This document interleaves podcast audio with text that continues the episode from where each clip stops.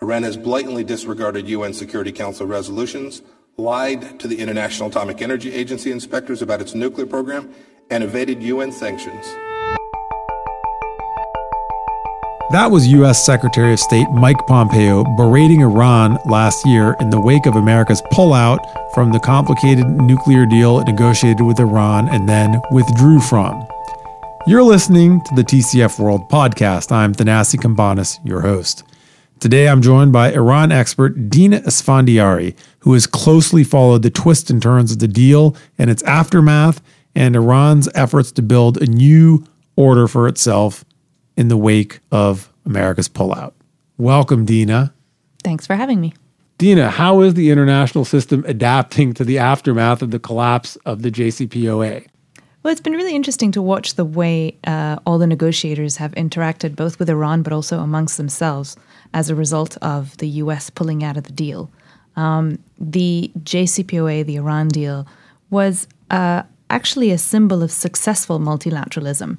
Um, a number of countries came together and negotiated a deal with Iran to restrict uh, something that they wanted. They have been wanting to restrict for a while.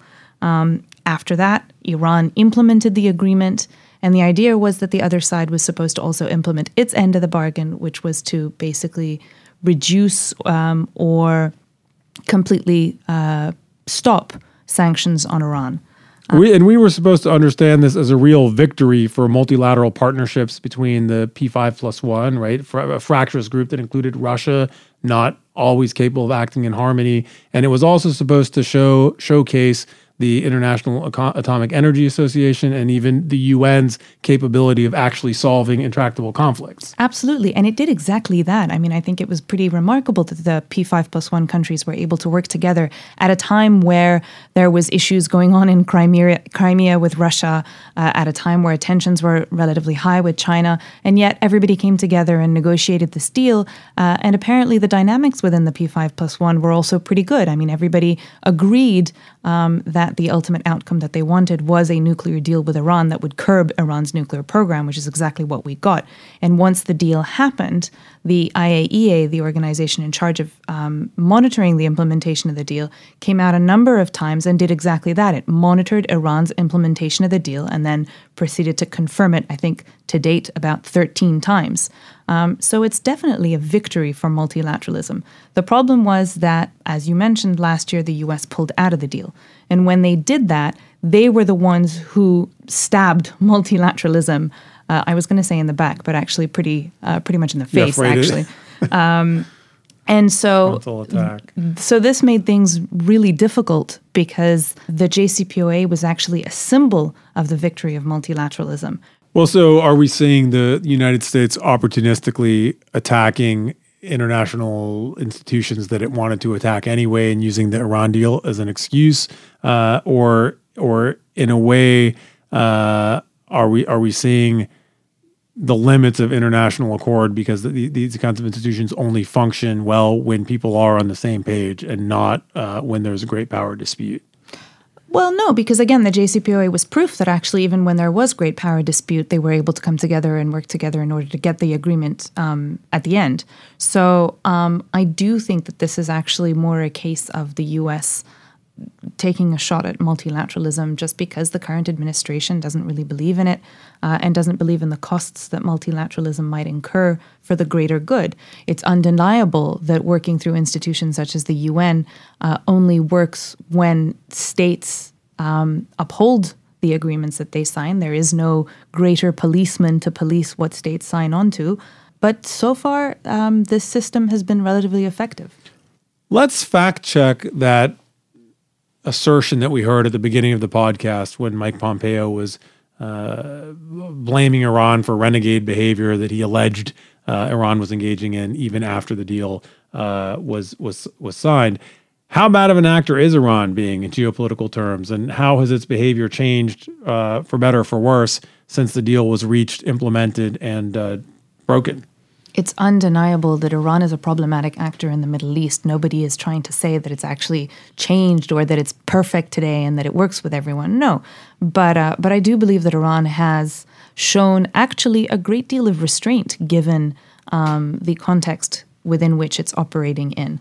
Uh, Secretary Pompeo has now said a number of times that Iran has carried out missile tests that are problematic. Absolutely, these tests are problematic.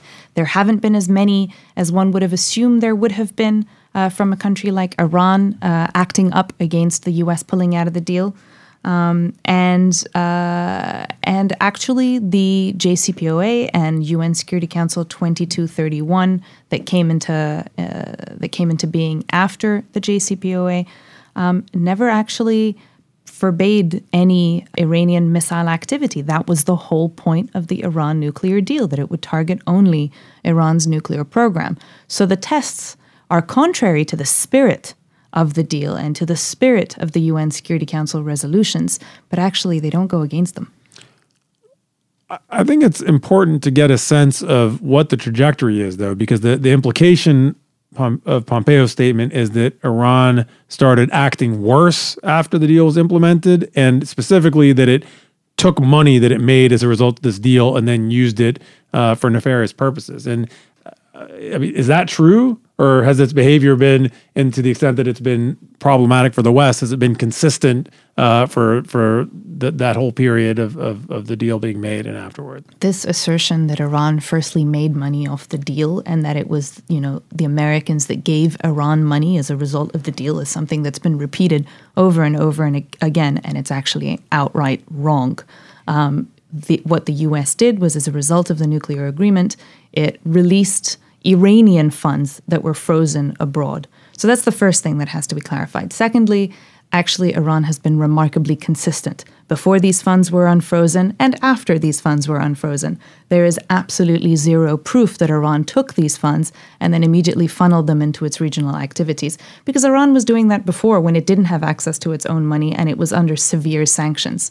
So actually, that hasn't had that much of an impact on Iranian activity in the region and and it seems like Iran's uh, Iran's position is to try and and present itself as being a consistent actor. You know, like them or not, that that what they're doing is the same before and after uh, the deal, and they're using that as a selling point uh, with the Europeans and and with other powers. I, I want to turn to the the P five plus one, the group of countries that that negotiated the deal, uh, the original deal with with Iran. Uh, let's listen for a minute to Federica Mogherini, who's the, the top foreign affairs official for the European Union. Uh, here she's speaking about the JCPOA deal. Uh, the basis, uh, the full implementation of the JCPOA is also the basis for our regional dialogue with Iran. We have a high level political dialogue as we speak. I don't know if this is known, but as we speak, we are holding uh, another round of European Union dialogue with Iran and with the E4, uh, Italy, France, Germany, and the UK, on regional issues, uh, starting uh, from Yemen, uh, on which we've seen some recent positive developments that have been endorsed by the Iranian Foreign Ministry for the first time ever, expressing support in this direct manner to the work of the United Nations Special Envoy. This quote came in December during a time when, when there were uh, intense negotiations going on around uh, the Yemen conflict uh, in in Sweden.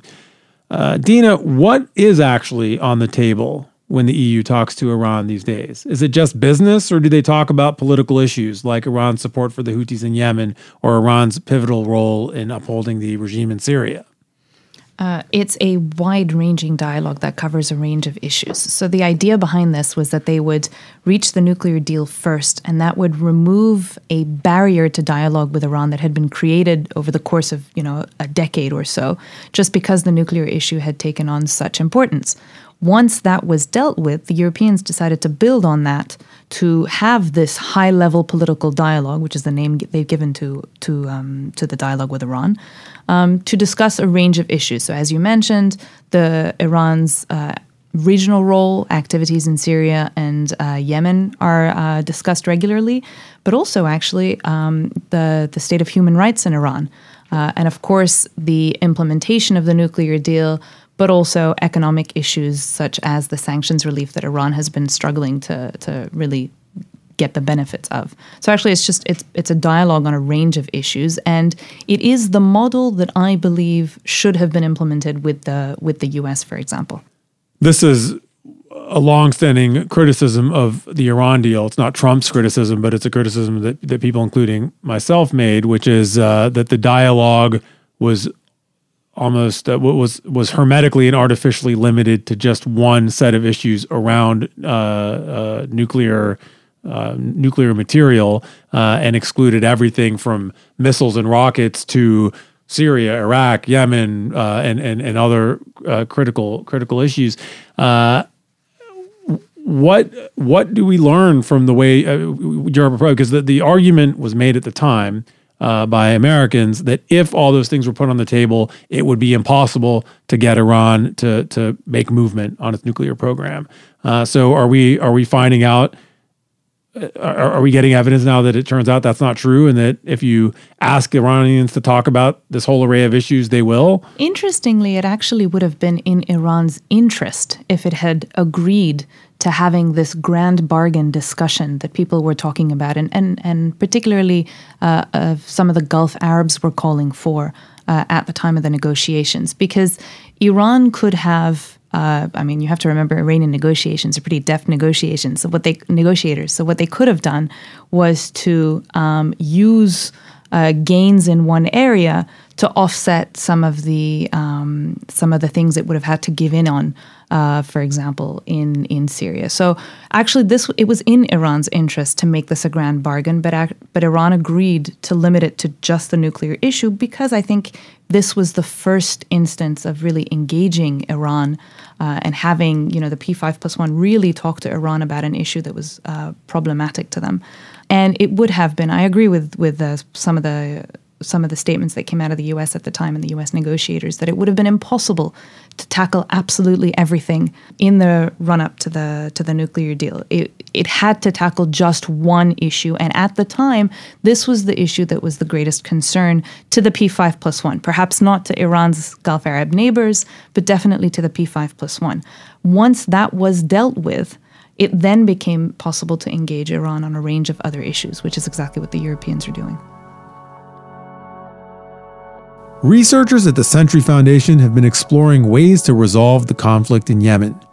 For reports on the possible diplomatic solutions to the conflict and America's complicity there, please go to the Century Foundation's website, tcf.org, and search for Yemen or click on the World section.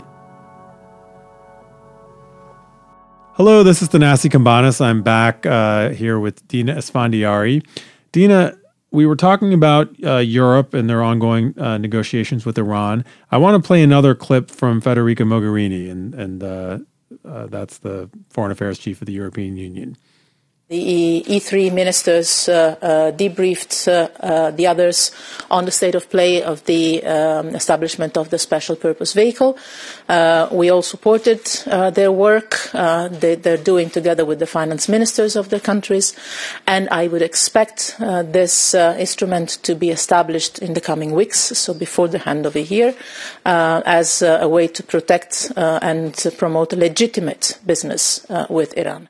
That was Federica Mogherini speaking at the end of last year uh, in December. Dina, explain to us what this special purpose vehicle is and why it's important. So, the SPV is basically a way for Iran uh, and the Europeans in particular, but also others, to do legitimate business like Iran was promised um, once it signed on to the nuclear deal. Uh, one of the issues that have been in place is that Iran hasn't really reaped the benefits of the deal like it was promised, uh, because sanctions relief was initially patchy, and then when Trump removed the U.S. from the deal, he imposed additional sanctions on Iran.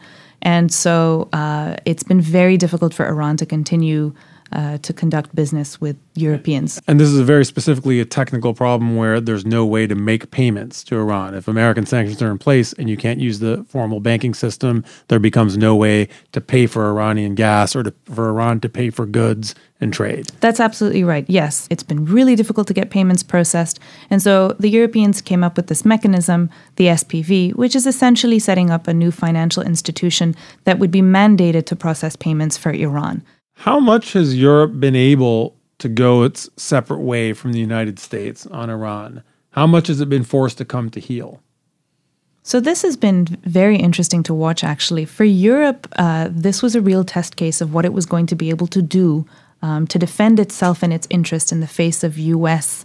pressure uh, and and efforts to um, force it to draw down its involvement um, with Iran. And so far, actually, the Europeans have not been able to do that much to protect their interests, particularly their economic interests. They've been very good on a political level. They've made numerous political statements about supporting the implementation of the deal. Um, but economically, it's been really difficult for them to continue to give Iran the benefits of the deal and for them to really um, force their businesses, which of course they can't really do because that's the private sector, but force their businesses to do to do business with Iran, which is what was promised during the deal. Has the Iran rift created other rifts in the relation between the United States and the European Union? Um, I think that the uh, the Iran rift was really the first instance where the Europeans and the Americans found themselves at odds, uh, quite violently, actually, because the Europeans have continued to maintain that the implementation of the JCPOA is important. Today, uh, the US has reimposed its sanctions on Iran, and the Europeans are actively looking for ways around those sanctions, actively looking for ways to ignore the new sanctions that have been imposed on Iran, which um, kind of brings in this new era where uh, Europe and America is no longer working together. And in fact, the Europeans are trying to work against what the US is doing. Now, at the moment, they're not being very successful because the US the US's reach into the uh, economic system in the world is, is just too far. But ultimately, one day, if the Europeans succeed in putting in place a successful SPV, for example, that model could be um, could be reestablished for other countries and other issues. The fundamental disadvantage facing Europe on, on, on an issue like this, and really on all foreign policy issues, is that there's no unitary decision making for the continent. So you have all the EU member states with their often competing uh, strategic interests. And so, even if you have Mogherini able to take a coherent position on one aspect or another of a negotiation like Iran or on an issue like Syria, ultimately it doesn't have the same muscle as uh, a White House, which can speak for uh, in one voice for the executive branch of the whole United States. That said, this is this is the most interesting test I think we've seen in recent years because there's real political difference at stake, there's real major financial interest at stake, and this SPV I think is one of the most fascinating manifestations of this because it is a it's it it defies the web of financial uh, the, the, financial web that was put together essentially to track terror financing after 9-11 and that, that tried to make the entire flow of world commerce go through organs that are surveilled and, and have some kind of uh, that, that the united states has some kind of leverage over and to see europe overtly building an alternative to that system to me speaks to something much more more significant than just what happens with with Iran and the JCPOA. Yeah, you're absolutely right. And let's remember that Europe isn't the only ac- international actor that's been doing that. Um, as a result of the greater U.S. reach into uh, into the world um, financial markets and the world economy, for example, um, countries like China and Russia have also been building alternative systems and alternative ways of either processing payments or messaging systems between banks, for example, um, or using alternative currencies to pay for um, for goods and oil in particular, in order to find ways to evade U.S. sanctions. So again, this is kind of the beginning of the end of uh, American reach into uh, into the international world economy, or American hegemony over the the, me- the mechanics of the global economy. Though it's something that's going to take a long, long time. I mean, I think that the U.S.'s position is pretty firm for now. And it's possible that this is, in a way, a negotiating position uh, something that Europe down the road, maybe after Trump or in, in some other chapter, would be willing to trade away in return for some kind of concession from the United States uh, back back to a harmonious uh, relation. Absolutely, and a lot of that will depend on how successful they are with their SPVs. I mean, at the moment, all eyes really are on this SPV that's being set up for Iran because it's still unclear exactly how it's going to work, which is part of the reason why the Europeans took so long to negotiate and and figure out what they were going to do. For years, we've been used to accusations that Iran is a rogue state coming from Washington. Let's listen to Iranian Foreign Minister Mohammad Zarif uh, speaking more recently about America as a rogue state. The United States is asking countries to violate international law and is telling countries and companies that if they observe the law, they'll be punished.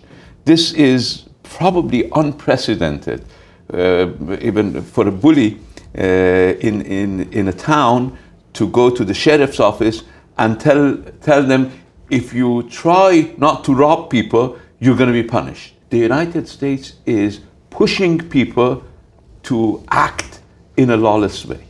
Uh, I don't think it's going to be sustainable. Uh, this policy is going to have a backlash. The international community is not going to accept somebody to come and just orders them. Uh, we will continue to work with the Europeans. Notwithstanding the bluster, this statement by Zarif has the benefit of being true. How much prestige and leverage has America lost? And what does Iran gain when America, for a change, is perceived to be the spoiler or the bully in the international system? I would argue that the US has lost quite a bit of prestige as a result of this entire JCPOA fiasco, really. Um, when you look at the what happened in September on the sidelines of the UN Security Council, the UN General Assembly, um, President Trump called a meeting of the UN Security Council in order in order to call out Iran, um, its uh, nuclear program, and its activities in the region.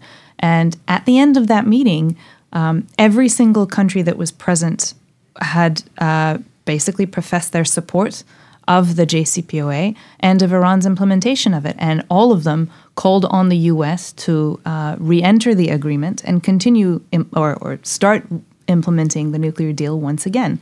Um, Iran was really the big political victor after that meeting. It looked like a reasonable state that was in favor of multilateralism, in favor of uh, the nuclear deal and in favor of engaging with its uh, with with other countries in the world, whereas the U.S. looked isolated and looked very much like a bully.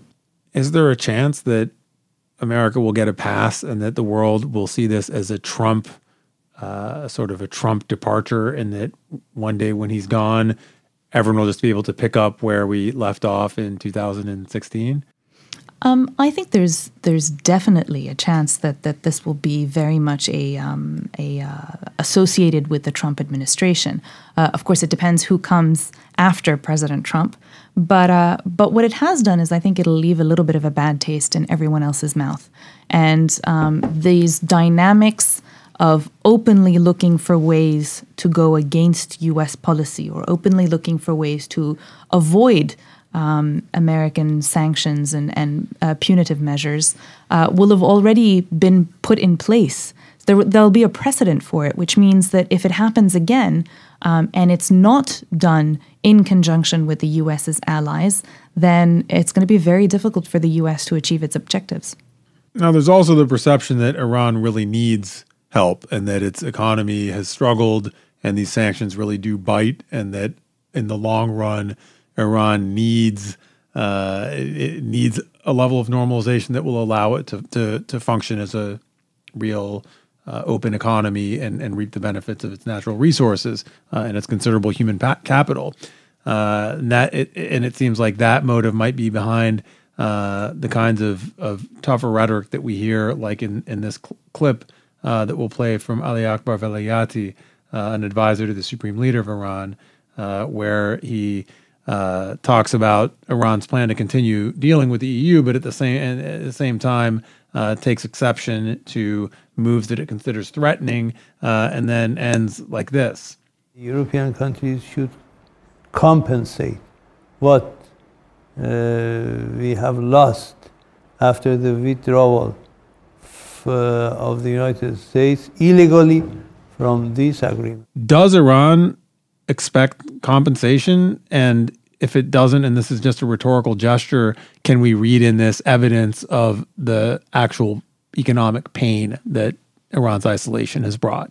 It's undeniable that sanctions have had an impact on Iran, particularly the rounds of sanctions that led to the JCPOA. Now, that's not the only reason why the Iranians came to the negotiating table, but it definitely had an impact. Otherwise, you know, the negotiations may not have ended up where they did.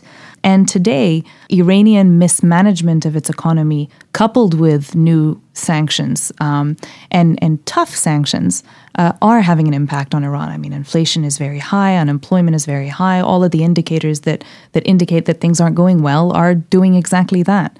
So I don't think Iran is expecting compensation per se, but it does have to have something to show uh, to its domestic constituency as a measure of success for signing on to the nuclear deal because, of course, Iran had to give up quite a lot and it had to do a lot of convincing internally. And so, once it came to terms with the idea that it wasn't going to be able to get any meaningful sanctions relief, it did have to get something out of the international community. So, one example of that would be that it would be able to continue and perhaps even boost its oil sales. The U.S. put specific pressure on Iranian oil and, and gas clients, including Iraq and India, uh, to try and, and get them to stop buying Iranian natural gas. That's obviously a long term uh, endeavor, but how is that going? So, uh, a few months ago, the U.S. had to, when it imposed this blockade on on the purchase of Iranian oil, it had to issue waivers to a number of countries, including um, Iran's biggest client, for example, China, because it became clear that uh, that some countries were just not going to either be able to draw down their uh, imports of Iranian oil, or in fact wanted to draw down their imports of Iranian oil. So, and and uh, I think that it's likely that even though these waivers are only supposed to last six months and that's supposed to give these countries six months to then draw it down to zero, I think it's likely that in six months' time, uh, we're going to find ourselves in a situation where uh, the waivers are going to be reissued. Because either America doesn't issue the waivers and the countries will buy the oil anyway, and therefore America looks weak, uh, or it issues the waivers in order to pretend that it somehow affects what everyone does. How much return on its investment has Iran gotten from its long term strategic investment in the relationships with Russia and China, which it's cultivated as a, as a sort of safety valve and alternative uh, to the Western economy and Western political sphere? So this has been a, a, one of the, I would argue, highlights of Iranian foreign policy making. Um, Iran's investment in its relationship with Russia and China has made it so that today it's almost impossible to isolate Iran in the way that the Western world had managed to do in 2010 uh, when everybody signed on to the sanctions and it was the UN Security Council that imposed additional sanctions on Iran, which of course is what made them effective. Um, today, US sanctions are effective, yes, but as long as other countries are looking for ways around them, then ultimately Iran has um, a way to contravene them. And so uh, Iran has spent the better part of the last few decades building political, economic relations with countries like Russia and China, um, who by the way, are other two big superpowers, which means it's been really helpful for Iran to have them, for example, in place in the UN Security Council, because it gives Iran um, at least a little bit of leeway with regards to their veto power, for example. Um, but also just the support that they've given Iran. They were present in Iran throughout the period um, where sanctions were particularly biting in the lead up to the, the nuclear deal. Um, and they continued to do business with Iran when everybody else stopped. So it kind of gave Iran a little bit of breathing room, um, both economically and politically. And that's the same kind of long term relationship cultivation that we see Iran engaging with Europe today and with these efforts to build the SPV, right? That's a yet another alternative uh, alternative valve or sphere or uh, channel. To, to end, uh, Dina, what do you think is the next big inflection point? Is it the 2020 presidential elections in the United States uh, or something else? Um, I think this is where domestic politics in both the US and in Iran will come into play. Um, I think it will be hugely important for Iran to watch who will be elected at the next US presidential elections and whether it's going to be a second round of Trump or if it's going to be someone else, because that will determine just how biting US sanctions are going to continue to be and how far the US is going to go in order to call for the collapse of, of um, the current government in Iran.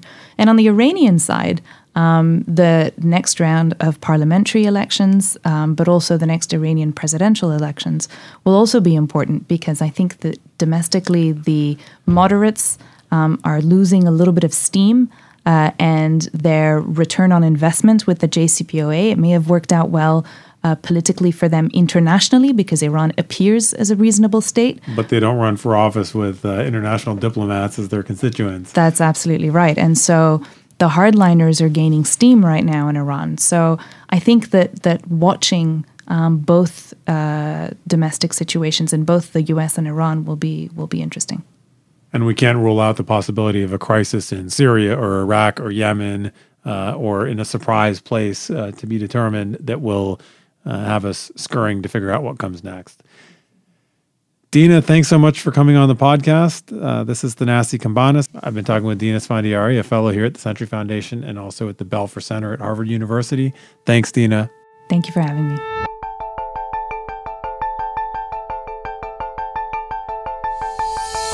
TCF World has been brought to you by the Century Foundation, a progressive public policy think tank that seeks to foster opportunity, reduce inequality, and promote security at home and abroad. For more information about the work that TCF does, please visit tcf.org or follow us on Twitter and Facebook.